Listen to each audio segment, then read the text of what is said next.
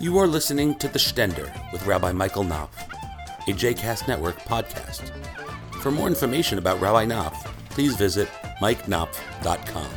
For more information about the other JCast Network podcasts and blogs, please visit jcastnetwork.org. Over the uh, past several opportunities to uh, speak and learn together, um, I've been uh, talking about uh, what it means to be Jewish. If there's something, if there's anything fundamentally inherent uh, about the essence of being Jewish, not necessarily what Jews are supposed to do or what Jews are supposed to believe, but is there something in our kishkas? Is there, as uh, the, they say in Yiddish, a pintele yid, right? A, a, Jewish point inside of each of us that uh, either is born into or finds their way into the Jewish faith. What is the essence of a Jewish soul? That's the question that I've been asking. And my thought about it is that if we're going to find the, that essence anywhere in our sacred tradition, it is likely to be found in the story that we dwell on in this part of the year, the Passover story. If you can see on your source sheet, Rabbi Elliot Dorff, my teacher, says many traditions articulate their fundamental assertions about the nature of life in their central stories, the tales describing their founding and many of their basic convictions. Judaism's central story, for example, is Exodus Sinai. So if there's something foundational, fundamental about what it means to be a Jew, somewhere in our tradition, my thinking is that it is somewhere to be found, somewhere to be distilled from the story of the Exodus. And we've talked about three things, two of which you can uh, listen on podcast. One you had to be there yesterday to hear.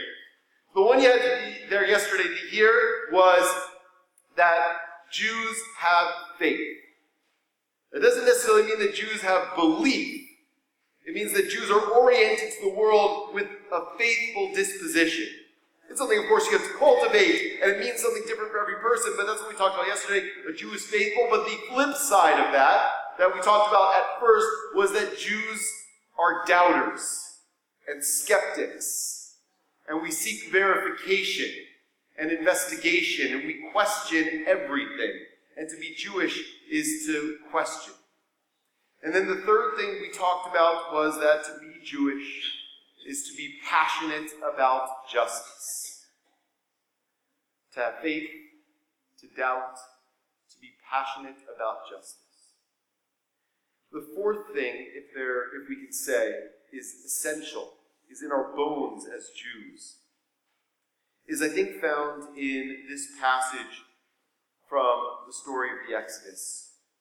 The Israelites journeyed from Ramses to Sukkot, about 600,000 men on foot aside from children. So, this verse, this passage, is the very moment of the Exodus. This is when the Israelites leave Egypt. They leave Ramses and they travel to Sukkot, which is a place uh, a little bit further outside of Pharaoh's jurisdiction. They're on their way, of course, to the promised land.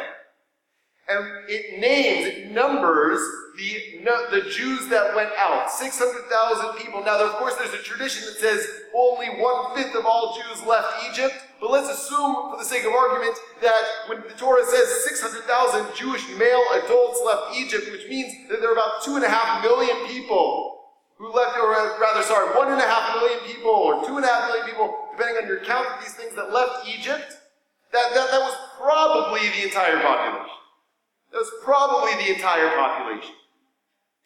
And it means that the exodus from Egypt at its core is not a individual event, but a national event. That what it means to be Jewish, the very essence, the very foundation of our story together, is that it's our story together. It's that we joined together and marched out of Egypt. We joined together to march out of Egypt. That joining together, I think, is one of the core essences of what it is to be Jewish. Rabbi, uh, Rabbi, Professor Michael Walzer, uh, who I've uh, noted a couple of times as we've talked about this topic, says uh, that you can take really three lessons from the Exodus. The first is that wherever you are, it's probably Egypt. The second is that there's a better place, a promised land. And the third lesson is that the only way to get from Egypt to the promised land is by joining together and marching. So at the Seder, there's a wonderful Sephardic tradition of taking the matzah wrapped in a napkin and putting it on your shoulder, and someone asks you, where are you coming from? And you say, Egypt. Where are you going to? Jerusalem. And what it, and built into our DNA, etched into our bones, is that we are always traveling from Egypt to the promised land. We are always traveling from Egypt to, the Jerus- to Jerusalem, but we're not traveling alone were traveling together.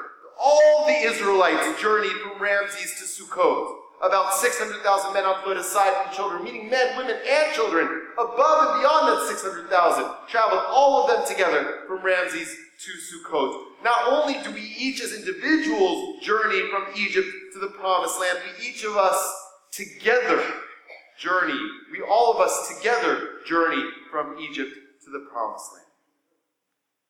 Now, that's sometimes challenging and sometimes problematic because there are plenty of Jews with whom I disagree. And there are plenty of Jews who disagree very strongly with me. There are plenty of Jews who may not even consider me to be fully a rabbi, may not even consider me to be fully Jewish, and I assume that the same can be said of many people in this room who have encountered Jews in their lives that have questioned their Jewish identity, their Jewish sense of belonging.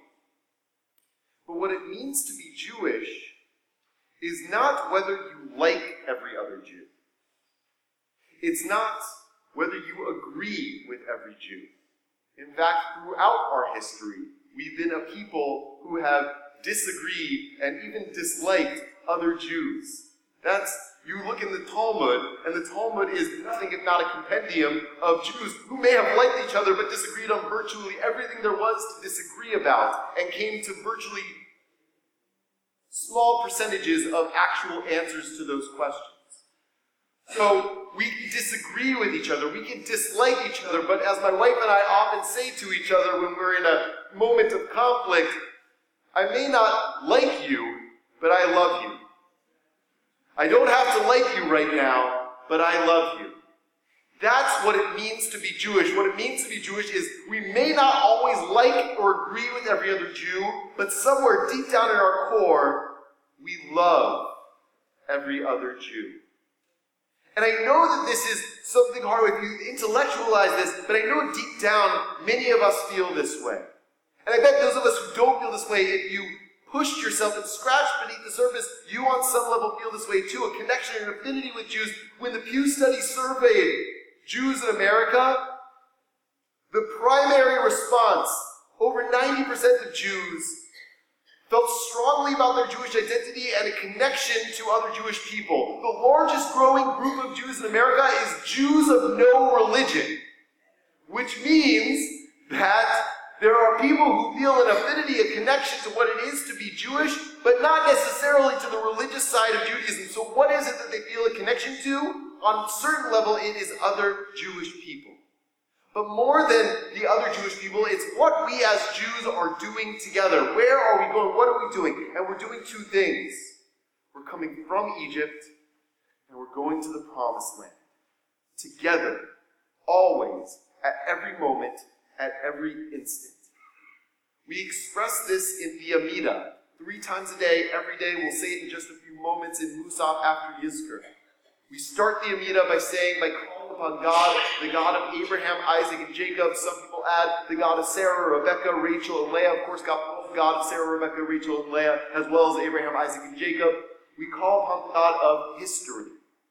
And then, in the next blessing, we praise God as Mechaye Meitim Barachamim Rabim, the God who raises the dead in God's great compassion. Because what we share together is history and destiny. We are forged together in the fires of shared trauma and in the exaltation of shared triumph. We are coming from the same place from Abraham, from Isaac, from Jacob, from Sarah, Rebecca, Rachel, Leah, from Egypt, from the Maccabees, from the rabbis, from the Ashkenazic masters and the Kabbalists. We are coming from the same place. And we are going to the same place.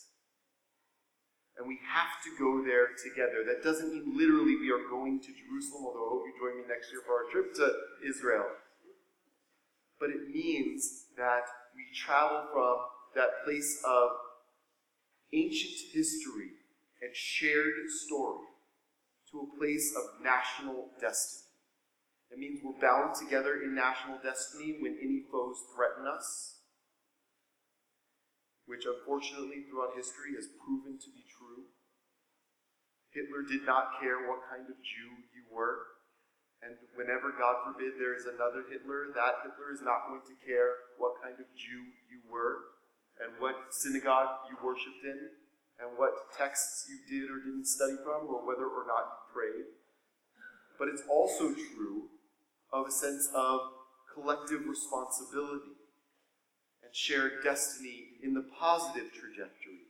We are all moving together toward a perfected and redeemed world which is why we move from Abraham, Isaac, Jacob, Sarah, Rebecca, Rachel, and Leah to a God who raises the dead. Because even in death, we do not depart each other from that shared story. We, on certain fundamental and real levels, continue to march and walk together through this world and the world to come and death is but a momentary hiccup that maybe on one small level separates us for a moment, but on a deeper, more fundamental, spiritual level never disconnects us. Because the place we're going to, the redeemed world that we're headed toward, the perfected reality that we're fighting for, is one that transcends the boundaries of life and death in which we are never fully separated from our fellow Jews and from our loved ones, wherever we are, wherever we're marching, wherever we're traveling. That is, in large part, why we do Yizkor this Passover day. Because together we express that we are marching together from Egypt. We are going together to the promised land. And both of us, the living community and those we have escorted into the world to come, all of us continue to march together toward that shared destiny.